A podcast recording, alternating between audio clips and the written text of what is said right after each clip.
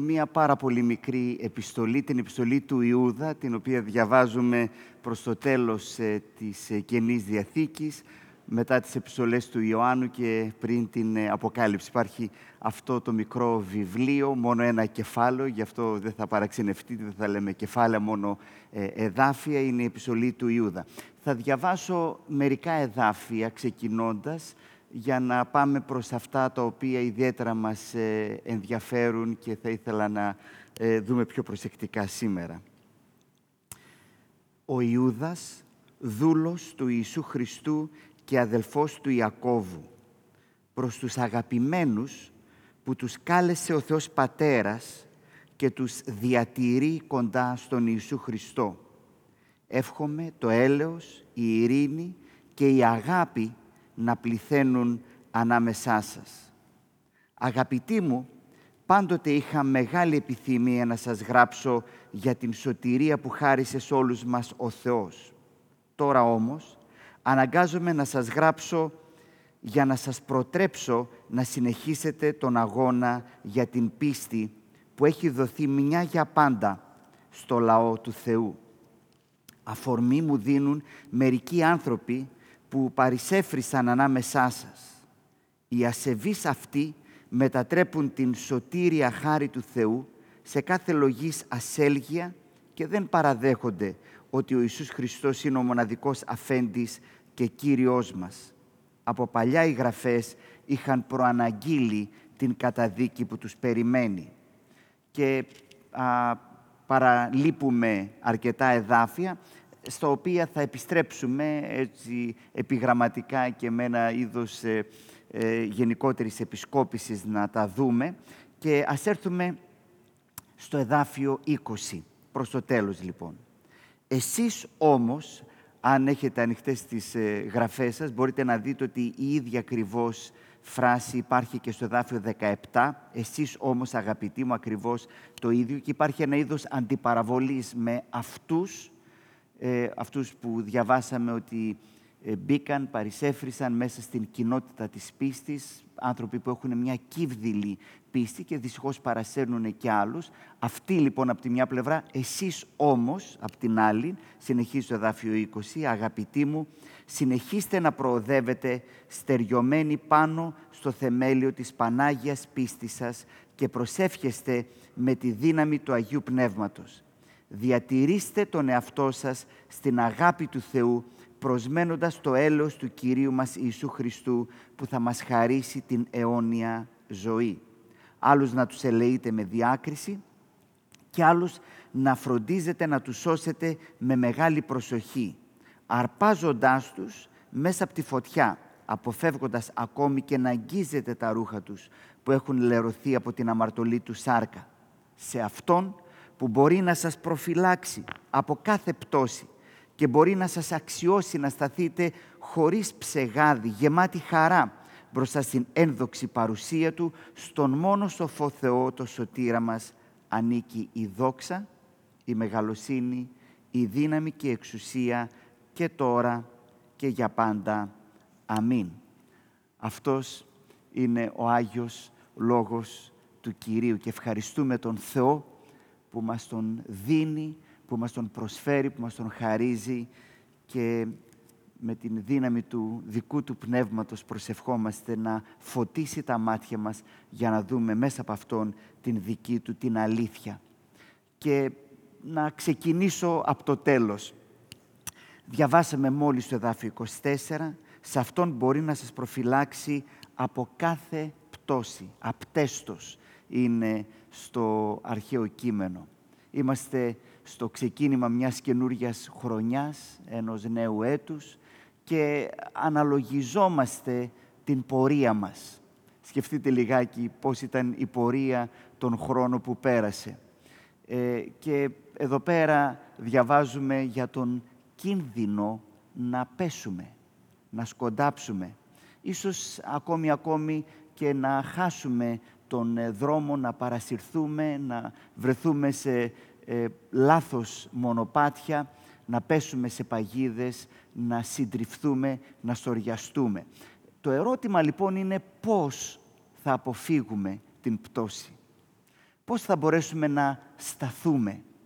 Ε, και αυτό νομίζω ότι είναι ένα ερώτημα το οποίο μας απασχολεί ιδιαίτερα καθώς ζούμε σε έναν κόσμο ο οποίος είναι γεμάτος παγίδες, πειρασμούς και προκλήσεις και εμπόδια. Πώς δεν θα πέσουμε, πώς θα μπορέσουμε να αποφύγουμε την πτώση, πώς θα μείνουμε όρθιοι. Αν διαβάσουμε λοιπόν την επιστολή, εύκολα μπορούμε να βρούμε μία απάντηση. Και α, ιδιαίτερα αν προσέξουμε το εδάφιο 3, αν ξεκινήσουμε με το εδάφιο 3, ε, τους λέει ότι ήθελα να σας γράψω μια άλλη επιστολή, όμως αναγκάζομαι τώρα να σας γράψω, προσέξτε, για να σας προτρέψω να συνεχίσετε τον αγώνα για την πίστη που έχει δοθεί μια για πάντα στο λαό του Θεού. Επαγωνίζεστε ε, το απαρέμφατο, το ρήμα το οποίο έχουμε στο αρχαίο κείμενο. Ε, υπό μία έννοια λοιπόν, μία απάντηση που κάποιος διαβάζοντας την επιστολή αυτή μπορεί να βρει και μια απάντηση στην οποία μπορεί να φτάσει στο ερώτημα πώς θα σταθώ, πώς θα μείνω, πώς δεν θα πέσω, είναι με το να προσπαθώ. Είναι με το να αγωνίζομαι. Είναι με το να καταβάλω αυτή την ενέργεια και την προσπάθεια για να μείνω όρθιος.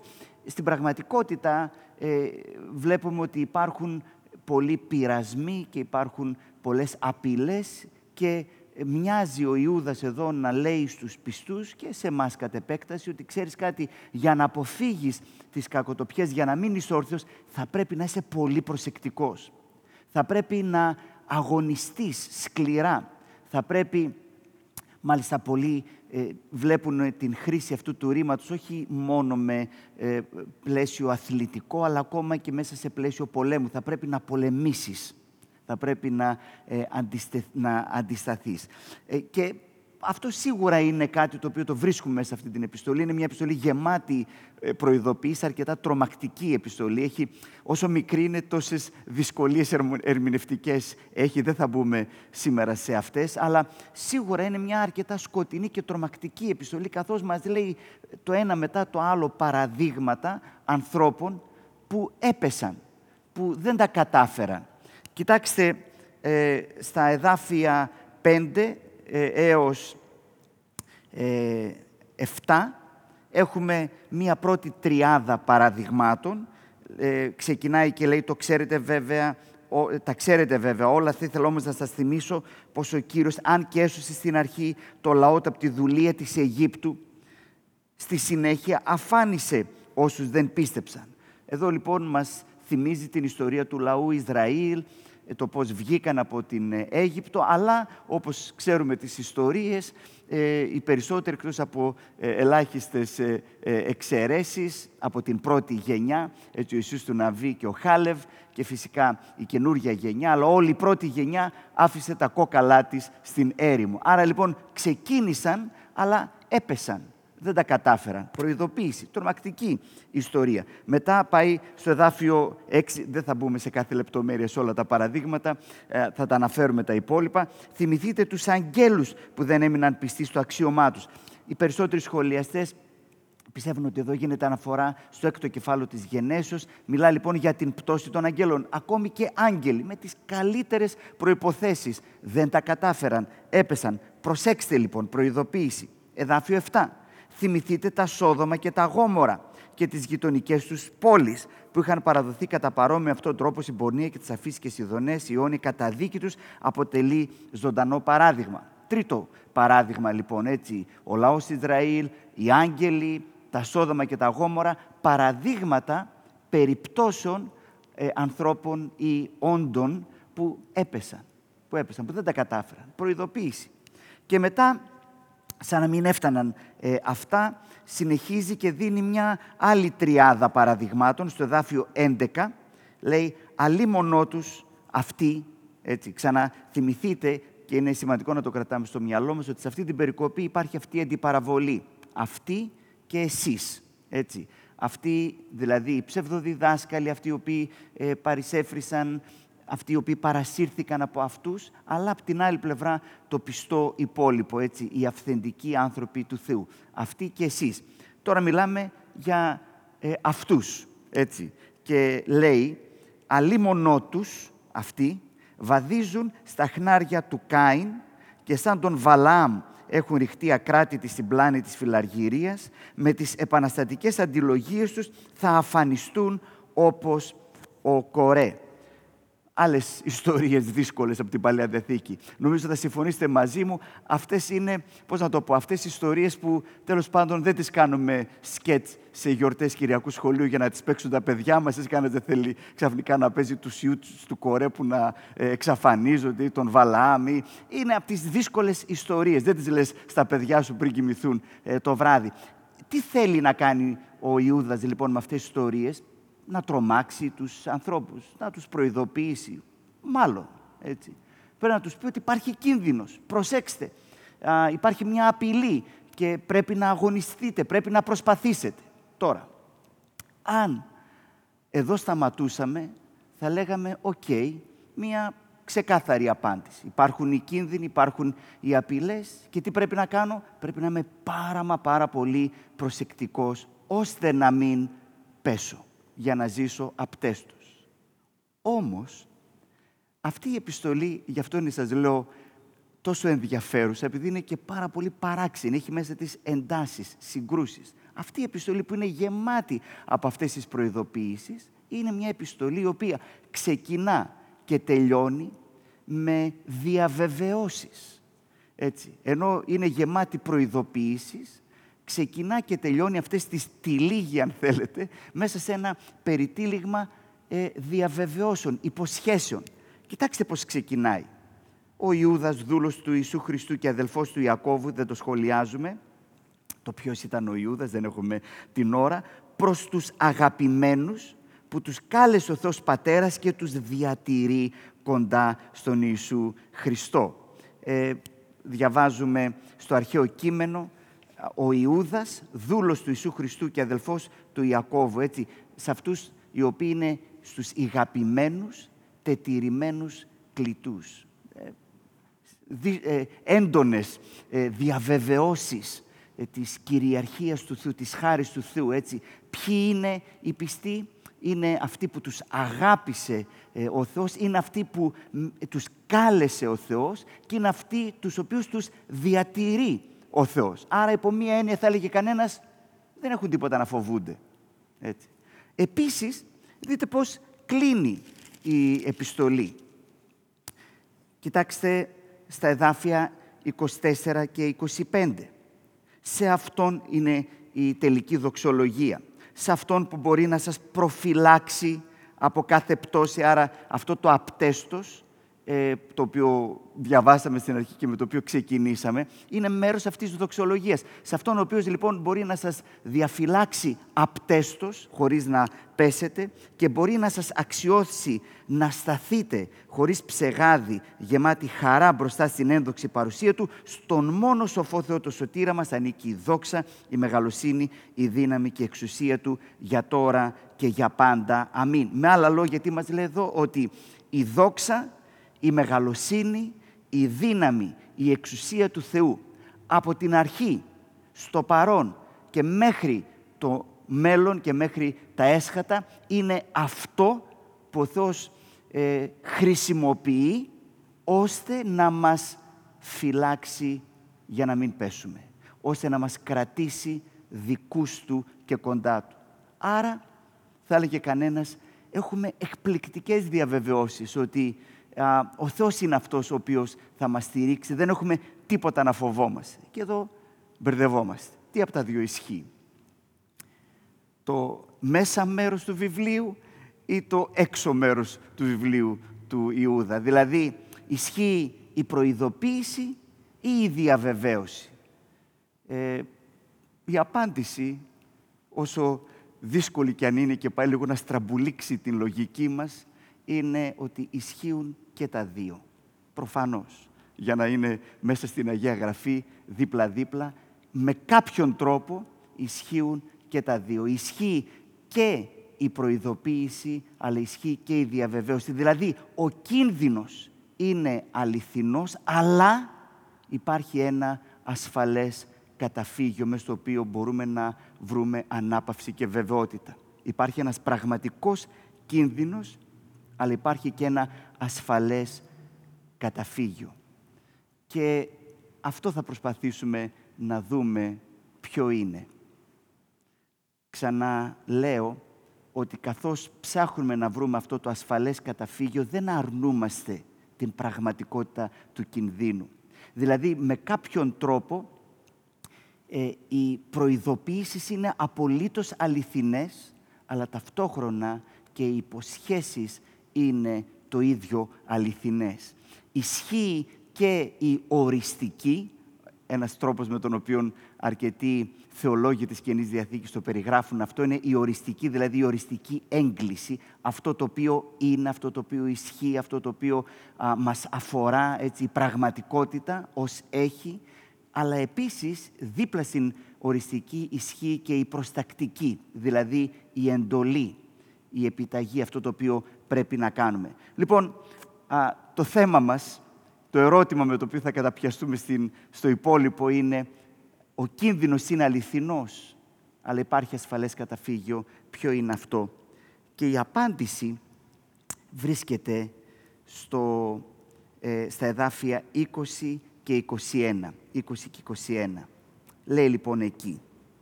Εσείς όμως, σας θυμίζω, ότι υπάρχει αυτή η αντιδιαστολή, η αντιπαραβολή. Εκείνη και εσείς. Αυτή και εσείς. Εσείς όμως, όλα αυτά ισχύουν, αλλά εσείς, αγαπητοί μου, συνεχίστε να προοδεύετε στεριωμένοι πάνω στο θεμέλιο της Πανάγιας πίστης σας και να προσεύχεστε με τη δύναμη του Αγίου Πνεύματος. Διατηρήστε τον εαυτό σας στην αγάπη του Θεού, προσμένοντας το έλεος του Κυρίου μας Ιησού που θα μας χαρίσει την αιώνια ζωή. Τώρα, δεν φαίνεται στην μετάφραση, αλλά στο αρχαίο κείμενο εδώ πέρα έχουμε ένα ρήμα και τρεις μετοχές. Ένα δηλαδή κεντρικό ρήμα, μία κεντρική ενέργεια και τρεις μετοχές που σχετίζονται με αυτό το κεντρικό ρήμα. Βέβαια όλα και τα τέσσερα αυτά έχουν προστακτική σημασία, είναι κάτι το οποίο ε, καλούμαστε να κάνουμε, αλλά πιστεύω πως έχει σημασία να κρατήσουμε αυτή τη διάκριση για να δούμε τι είναι το κεντρικό, τι είναι το θεμελιώδες. Και αυτό που είναι το κεντρικό και το θεμελιώδες εδώ, με άλλα λόγια, αν στο τέλος τέλος έχει κάτι να πει ο Ιούδας στους ανθρώπους που ακούν την επιστολή του, είναι διατηρήστε τον εαυτό σας στην αγάπη του Θεού. Τηρήσατε εαυτόν έτσι, μέσα στην αγάπη του Θεού. Διατηρήστε τον εαυτό σας μέσα στην αγάπη του Θεού. Α, η ασφάλειά μας είναι η αγάπη του Θεού. Και η ευθύνη μας είναι να μείνουμε μέσα στην αγάπη του Θεού. Έχει ενδιαφέρον. Έχει ενδιαφέρον ότι η επιστολή αυτή που από τη μια πλευρά μιλάει για την κρίση του Θεού, για την ζηλοτυπία του Θεού, έτσι, α, ε, με αυτόν τον έντονο τρόπο, είναι μια επιστολή η οποία είναι ξεχυλισμένη ταυτόχρονα με την περιγραφή της αγάπης του Θεού. Κοίταξε πώς ξεκινά. Το διαβάσαμε α, στο εδάφιο 1, Ιούδας, δούλος του Ιησού Χριστού και αδελφός του Ιακώβου, προς τους αγαπημένους. Ε, της εν Θεό Πατρί ηγαπημένης, διαβάζουμε στο αρχαίο κείμενο.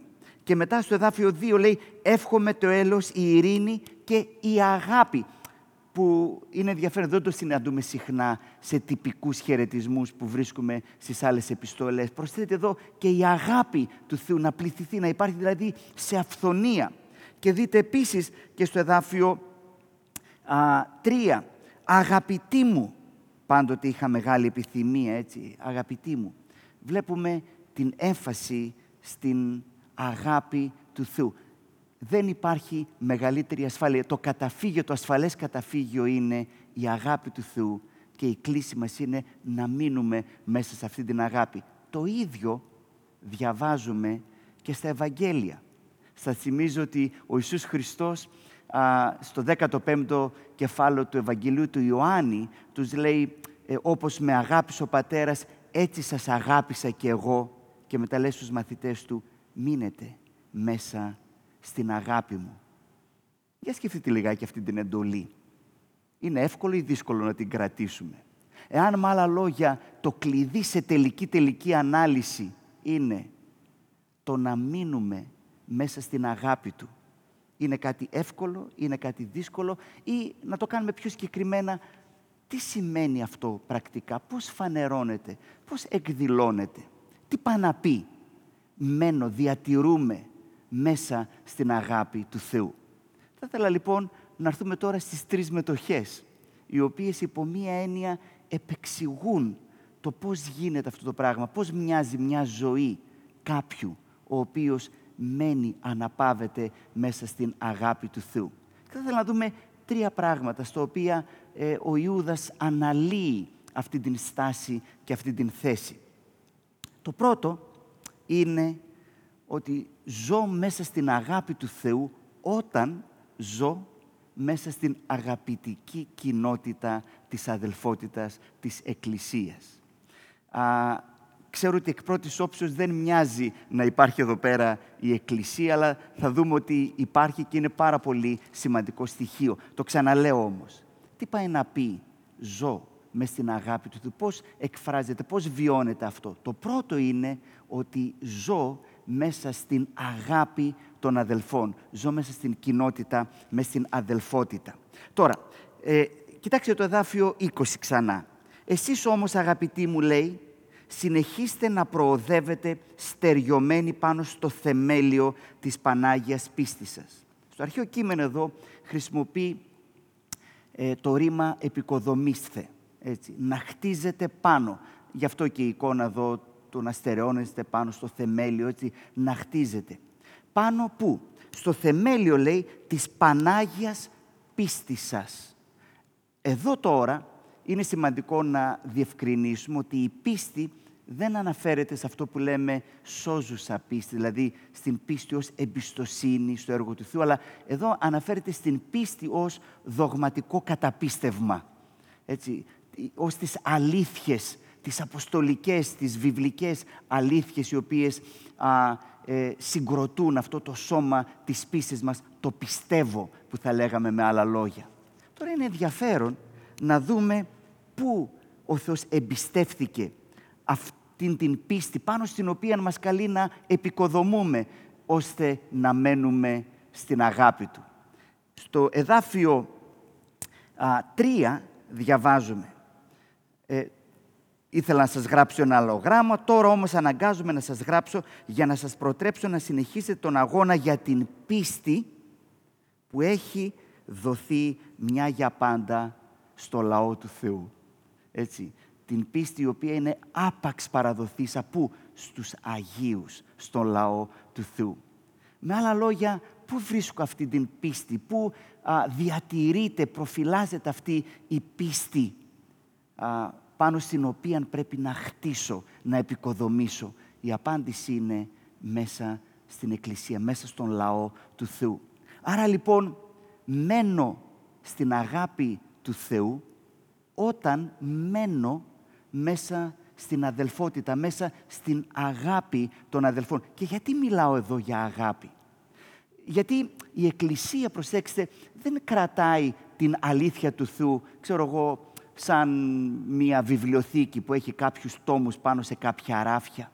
Είναι μια ενεργητική, μια αγαπητική κοινότητα η οποία κρατά αυτή την αλήθεια. Γι' αυτό ο Ιούδας γράφει αυτό το γράμμα.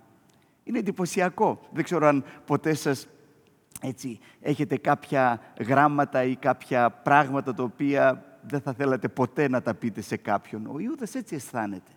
Ε, λέει, αυτό που θα ευχόμουν θα ήταν να σας έγραφε ένα άλλο γράμμα, να σας μιλούσα για την κοινή μας σωτηρία, έτσι, για ωραία πράγματα. Όμως, αναγκάζομαι να σας γράψω αυτό το γράμμα. Γιατί; Για να σας κερδίσω πίσω Πού; Στην πίστη η οποία παραδόθηκε στους Αγίους. Γιατί το κάνει αυτό ο Ιούδας; Από αγάπη. Επειδή αγαπά. Και όταν αγαπούμε θα πούμε και δυσάρεστα πράγματα σε αυτούς που θέλουμε να κερδίσουμε ε, πίσω. Αυτό κάνει εδώ πέρα ο Ιούδας. Και μάλιστα ε, προτρέπει και λέει στα εδάφια 22 και 23 άλλους, αυτά είναι παρένθεση, δύο πολύ δύσκολα εδάφια ε, σε ό,τι αφορά το αρχαίο κείμενο και τις διάφορες παραλλακτικές ε, γραφές, ε, αλλά το κεντρικό τους μήνυμα είναι ξεκάθαρο. Λέει, άλλους να τους ελεείτε με διάκριση και άλλους να φροντίζετε να τους σώσετε με μεγάλη προσοχή, αρπάζοντάς τους μέσα από τη φωτιά, αποφεύγοντας ακόμα και να αγγίζετε τα ρούχα τους που έχουν λερωθεί από την αμαρτωλή τους σάρκα. Υπάρχουν αρκετά πράγματα τα οποία είναι αρκετά δύσκολα, όσο και αν φαίνονται απλά στην μετάφραση, να τα καταλάβουμε, αλλά το κεντρικό μήνυμα των εδαφείων αυτό είναι τι; Ότι μέσα στην κοινότητα της πίστης πρέπει να έχουμε μια τέτοια αγάπη που να είμαστε πρόθυμοι να βάλουμε τα χέρια μας μέσα στην φωτιά για να σώσουμε τον αδελφό μας, την αδελφή μας, η οποία εκεί μέσα κινδυνεύει. Στην προκειμένη περίπτωση η φωτιά εδώ είναι η πλάνη. Πρέπει να είμαι έτοιμος να βάλω τα χέρια μου μέσα στην φωτιά. Άρα λοιπόν, αν και ε, υπό μία έννοια ε, η πρώτη έκφανση της εμπειρίας του να μένω μέσα στην αγάπη του Θεού μοιάζει το να είμαι πιστός στα σωστά δόγματα, ελπίζω να είναι ξεκάθαρο ότι είναι κάτι πολύ περισσότερο από αυτό. Δεν είναι απλά να είμαι πιστός στα δόγματα τα οποία υπάρχουν κάπου αποθηκευμένα, αλλά στην πραγματικότητα είναι το να ζω μέσα στην αγάπη της κοινότητας της πίστης, της Εκκλησίας, στην οποία ο Θεός εμπιστεύθηκε την αλήθεια Του και η οποία είναι έτοιμη να κάνει τα πάντα, να γράψει δύσκολα γράμματα, να πει δύσκολα πράγματα, να βάλει τα χέρια της ακόμα και στην φωτιά, να κινδυνέψει, να λερωθεί η ίδια, αυτό λέει επίσης, για να μπορέσει να σώσει τον αδελφό και να τον φέρει, να την φέρει την αδελφή στη σωστή πίστη. Άρα, τι είπα να πει, μένω μέσα στην αγάπη. Προσέξτε, ε, είναι μια εντολή. Ε, ωραία εντολή, έτσι. Τι πιο ωραίο πράγμα, όταν πραγματικά αγαπάς κάποιον, να του πεις, κοίταξε κάτι, σε διατάζω να μείνεις μέσα σε αυτή την αγάπη. Έτσι. Είναι πιο όμορφη εντολή. Αλλά προσέξτε, υπάρχει μια ενεργητική επιδίωξη, υπάρχει κάτι που πρέπει να κάνουμε, αλλά δεν είναι κάτι το μίζρο, ένας ε, γογγισμός και μια επιβολή. Είναι το πιο ωραίο πράγμα που μπορεί να μας ζητήσει κάποιος. Λοιπόν, το πρώτο πράγμα που σημαίνει μέσα στο οποίο λοιπόν αναλύεται αυτή η στάση είναι το ότι ζω μέσα στην αγαπητική κοινότητα της Εκκλησίας. Τι όμως επίσης σημαίνει σας υπόσχομαι τα άλλα δύο θα είναι συντομότερα. Τι επίσης σημαίνει, πώς ε, ε, εκφράζεται και ποια ε, είναι η εκδήλωση, πώς εκδηλώνεται αυτή η, η εμπειρία του να μένουμε στην αγάπη του Θεού. Το δεύτερο πράγμα είναι μέσα από μία στάση εξάρτησης και εξήτησης του Θεού και της δικής του επέμβασης και της δικής του δύναμης. Πώς μένω στην αγάπη του Θεού με το να εξητώ και να είμαι εξαρτημένος από Αυτόν. Πού τα βλέπουμε αυτά; Ελάτε να δείτε. Εδάφιο 20. Εσείς όμως αγαπητοί μου συνεχίστε να προοδεύετε στεριωμένοι πάνω στο θεμέλιο της Πανάγιας πίστης σας. Τώρα η δεύτερη μετοχή προσευχόμενοι και προσεύχεστε και να προσεύχεστε με τη δύναμη του Αγίου Πνεύματος. Να προσεύχεστε. Για σκεφτείτε εάν σε τελική ανάλυση είναι ο Θεός αυτός που μας κρατά, εάν ισχύουν αυτά που λέει ο Ιούδας στο κλείσιμο της επιστολής του, ότι δηλαδή είναι η δόξα, η δύναμη, η μεγαλοσύνη, η εξουσία του Θεού που μας ε, κρατά και μας διαφυλάσσει απτές τους και μας στείνει κατενόπιον της δόξης αυτού. Αν λοιπόν είναι ο Θεός που τα κάνει όλα αυτά, εμείς τι πρέπει να κάνουμε; Πρέπει να προσευχόμαστε. Πρέπει να προσευχόμαστε. Πρέπει να καταλάβουμε ε, το πόσο σπουδαίο είναι να ζητούμε από τον Θεό. Πόσο σημαντικό είναι να είμαστε σε μια στάση εξάρτησης από τον Θεό. Η, η, η, βασική πράξη με την οποία δηλώνουμε την εξάρτησή μας από τον Θεό, ο βασικός τρόπος με τον οποίο μένουμε στην αγάπη του Θεού είναι η προσευχή. Είναι η προσευχή για όλα και για τα πάντα. Και μάλιστα εδώ λέει προσευχόμενοι εν πνεύματι Αγίου. Δεν το είπαμε ε, στο προηγούμενο μας σημείο, αλλά ας κλέψω από το δεύτερο σημείο κάτι που θα συμπληρώσω και στο πρώτο σημείο και αφορά και το δεύτερο σημείο, είναι ξανά αυτή η αντιπαραβολή που λέγαμε. Δείτε και εδώ την αντιπαραβολή. Εσείς, λέει, να προσεύχεστε με την δύναμη του Αγίου Πνεύματος. Προσέξτε, ακόμα και η πράξη της προσευχής, δηλαδή η πράξη με την οποία δηλώνω την εξάρτησή μου στο έργο του Θεού για την ζωή μου, ακόμα και αυτή η πράξη δεν μπορεί να γίνει με τη δική μου δύναμη. Γίνεται εν πνεύματι Αγίου. Είναι το πνεύμα το Άγιο, το οποίο και με παρακινεί να προσευχηθώ, αλλά επίσης και με καθοδηγεί μέσα στην προσευχή μου, δηλαδή στο τι να προσευχηθώ. Αλλά δείτε την αντιπαραβολή. Στο εδάφιο 19 μιλά για τους άλλους, είπαμε δύο ομάδες, και λέει αυτοί είναι που προκαλούν τις διαιρέσεις, κυριαρχούνται από τις φυσικές τους επιθυμίες και όχι από το Πνεύμα του Θεού. Αυτοί λοιπόν δεν έχουν το Πνεύμα του Θεού. Εσείς όμως να προσεύχεστε εν Πνεύματι Αγίου. Ε, η άλλη παρατήρηση που αφορά το πρώτο μας σημείο και ε, το βάζουμε εδώ πέρα είναι, σας θυμίζω τι είπαμε, το πρώτο σημείο είναι να μπω μέσα στην κοινότητα της πίστης. Μένω στην αγάπη του Θεού σημαίνει μένω μέσα στην αγαπητική κοινότητα της εκκλησιαστικής ε, σύναξης.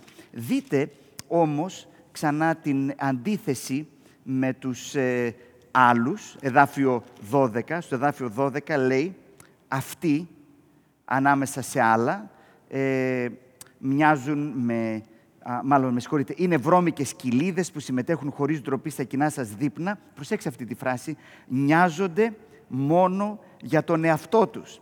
Στο αρχαίο κείμενο, εαυτούς ποιμένοντες. Έτσι. Δηλαδή, είναι αυτοί και ο εαυτός τους. Ε, νοιάζονται, διαπημένουν οι ίδιοι τον εαυτό τους. Όλα τα κάνουν για τον εαυτό τους. Δείτε ξανά την αντίθεση. Ενώ εσείς πρέπει να είστε μέρος αυτού του λαού, μέρος αυτής της κοινότητας. Όμως υπάρχει και ένα τρίτο ε, ε, στοιχείο, μια τρίτη εκδήλωση του τι πάει να πει «μένω μέσα στην αγάπη του Θεού». Ξαναλέω, αυτή, αυτό είναι το ασφαλές κατα, καταφύγιο. Ο κίνδυνος είναι αληθινός, ο κίνδυνος είναι πραγματικός. Όλο το βιβλίο του Ιούδα μας το λέει μεγαλόφωνα, με τον πιο τρομακτικό και σοβαρό τρόπο. Ο κίνδυνος είναι αληθινός, αλλά και οι διαβεβαιώσεις και οι υποσχέσεις του Θεού είναι εξίσου αληθινές. Τι πρέπει να κάνω εγώ, πρέπει να αναζητήσω ασφαλές καταφύγιο. Ποια είναι η εντολή που πρέπει να τηρήσω; Να μείνω μέσα στην αγάπη Του. Τι πάει να πει αυτό; Είδαμε δύο πράγματα τώρα. Ελάτε να δούμε και το τρίτο. Την τρίτη μετοχή. Εδάφιο 21. Διατηρήστε τον εαυτό σας στην αγάπη του Θεού προσδεχόμενοι στο αρχαίο κείμενο προσμένοντας το έλος του Κυρίου μας Ιησού Χριστού που θα μας χαρίσει την αιώνια ζωή, προσμένοντας το έλεος του Θεού. Το τρίτο πράγμα λοιπόν που σημαίνει ο τρίτος τρόπος με τον οποίο εκδηλώνεται το να μένω μέσα στην αγάπη του Θεού είναι με το να επαναπροσανατολίζω, να αναπλάθω τις επιθυμίες μου, τις επιθυμίες μου. Και εδώ υπάρχει κάτι το σημαντικό, όλη αυτή η έμφαση στην αγάπη, όλη αυτή η, έμφαση στο τι είναι αυτό το οποίο λαχταρώ, τι είναι αυτό το, το οποίο προσμένω, τι είναι αυτό το οποίο θέλω να δω. Αυτό σημαίνει προσδέχεστε. Δεν είναι απλά η ελπίδα με την έννοια έτσι, του τι θα γίνει στο μέλλον. Είναι αυτό το οποίο επιθυμώ. Βλέπετε, α, μία επιστολή όπως αυτή του Ιούδα, η οποία ε, δίνει μεγάλη έμφαση σε αυτό που θα λέγαμε δογματική καθαρότητα. Το πρόβλημα ε, λοιπόν με αυτούς τους ε, ανθρώπους οι οποίοι παρισέφρισαν ε, είναι ότι δεν έχουν δογματική καθαρότητα. Το πρόβλημα όμως σε μια τέτοια επιστολή είναι, μάλλον συνειδητοποιεί ο Ιούδας και θέλει να μας πει ο Ιούδας ότι όσο σημαντικό και αν είναι αυτό η δογματική καθαρότητα, ποτέ δεν είναι αρκετή. Γιατί σε τελική ανάλυση αυτό το οποίο μας καθορίζει δεν είναι το τι ακριβώς πιστεύουμε και το τι ακριβώς έχουμε στο μυαλό μας, αλλά αυτό που τελικά μας καθορίζει είναι οι επιθυμίες μας. Είναι αυτό το οποίο λαχταρούμε, είναι αυτό το οποίο αγαπούμε. Και εδώ είναι σημαντικό ε, να δούμε ξανά την αντιδιαστολή. Κοιτάξτε, στο εδάφιο 16 λέει «Οι άνθρωποι αυτοί γογγίζουν και με ψημιρούν για όλα, ζουν σύμφωνα με τις επιθυμίες τους». Και εδώ υπάρχει κάτι το πολύ ενδιαφέρον.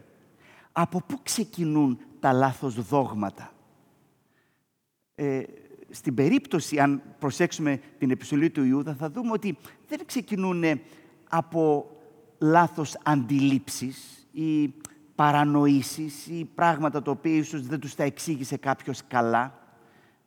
Σε ό,τι αφορά την επιστολή του Ιούδα, όσο μπορούμε να φανταστούμε το τι είναι αυτή η λανθασμένη διδασκαλία η οποία επηρεάζει, ξεκινά από λάθος επιθυμίες. Οι λάθος επιθυμίες γεννούν λάθος δόγματα. Γιατί τα λέμε αυτό, κοιτάξτε, γιατί διαβάζουμε στο εδάφιο 4, αφορμή μου δίνουν μερικοί άνθρωποι που παρεσύφρισαν ανάμεσά σας, οι ασεβείς αυτοί μετατρέπουν την σωτήρια χάρη του Θεού σε κάθε λογής αλσέλγια. Βλέπετε τι κάνουν, ε, είναι οι επιθυμίες τους, οι οποίες μετά τους κάνουν να ερμηνεύσουν την χάρη του Θεού ή διάφορες αλήθειες σχετικά με το σωτηριακό έργο του Θεού με λανθασμένο τρόπο. Άρα λοιπόν τι πάει να πει να μένω μέσα στην αγάπη του Θεού; Πάει να πει να θέλω τα θέλω του Θεού. Να αγαπώ αυτά που ο Θεός αγαπά και κυρίως τον ίδιο τον Θεό. Οι επιθυμίες μου να αναπροσαρμόζονται, να αναπλάθονται, να αναδημιουργούνται μέσα από αυτή την ε, αγάπη, μέσα από αυτή την σχέση. Ε, διάβαζα ένα βιβλίο ενός χριστιανού φιλοσόφου του J.K.A. Smith, είναι καθηγητής στο Calvin College ε, και έχει γράψει πάρα πολλά σε σχέση με αυτό το θέμα και ένα από τα βιβλία του είναι ότι είμαστε αυτό το οποίο αγαπούμε. Και ε, εκεί λέει ανάμεσα στα άλλα το εξής, που είναι συγκλονιστικό, δεν το είχα προσέξει ποτέ μου έτσι. Ε, όταν στο Ευαγγέλιο του Ιωάννη έχουμε τους μαθητές του Ιωάννη που ακολουθούν τον Ιησού, γυρνάει ο Ιησούς και τους υποβάλλει μια ερώτηση. Ποια είναι η ερώτηση, δεν ξέρω αν τη θυμάστε. Η ερώτηση δεν είναι τι πιστεύετε, ούτε είναι τι θέλετε να μάθετε, ούτε είναι ε, τι ερωτήσεις έχετε για να τις ε, απαντήσω; Αυτό που τους ρωτάει είναι τι ζητείτε, τι θέλετε; Γιατί τελικά αυτή είναι η καθοριστική ερώτηση στην ζωή μας. Τι είναι αυτό το οποίο θέλουμε; Τι πάει να πει μένω μέσα στην αγάπη Του. Πώς φανερώνεται αυτό, πώς εκδηλώνεται; Τι σημαίνει πρακτικά; Σημαίνει ότι θέλω τα θέλω του. Σημαίνει ότι αγαπώ αυτά που εκείνος αγαπά. Ότι στην ζωή μου αυτό το οποίο προσμένω και λαχταρώ και λέω «Αχ, τι καλά να συμβεί» είναι τι. Ε, είναι το έλεος του, όπως διαβάζουμε, και είναι η σωτηρία, η αιώνια ζωή, όπως τη διευκρινίζει στο αρχαίο κείμενο. Είναι η ζωή μαζί του, η ζωή κοντά του. Υπάρχει κίνδυνος. Υπάρχει κίνδυνος. Να πέσουμε, να σοριαστούμε. Έχουμε πολλά τέτοια παραδείγματα. Αλλά υπάρχει και ένα ασφαλές καταφύγιο. Και αυτό δεν είναι η δική σου ή η δική μου αποφασιστικότητα, ευτυχώς, ούτε είναι η δική σου ή η δική μου ε, αγαθότητα, η καλοσύνη, ούτε καν είναι η δική σου και η δική μου δυνατότητα ή προοπτική. Υπάρχει ασφαλές καταφύγιο. Και αυτό είναι η αγάπη του Θεού, ο οποίος βάζει όλη την δόξα του, όλη την μεγαλοσύνη του, όλη την εξουσία του, ώστε να μας διαφυλάξει απτές τους και να μας στήσει κατενόπιον της δόξης αυτού ενός Θεού που μας αγαπά έτσι και τόσο. Η μία εντολή λοιπόν πίσω και πέρα από οποιαδήποτε άλλη εντολή για μας σήμερα και αυτόν τον χρόνο και το υπόλοιπο της ζωής μας είναι μείνετε μέσα σε αυτή την αγάπη. Ας μείνουμε μέσα σε αυτή την αγάπη. Ο Θεός να μας ευλογεί και ο Θεός να μας δίνει αυτή την χάρη να ζούμε μέσα στην αγάπη Του.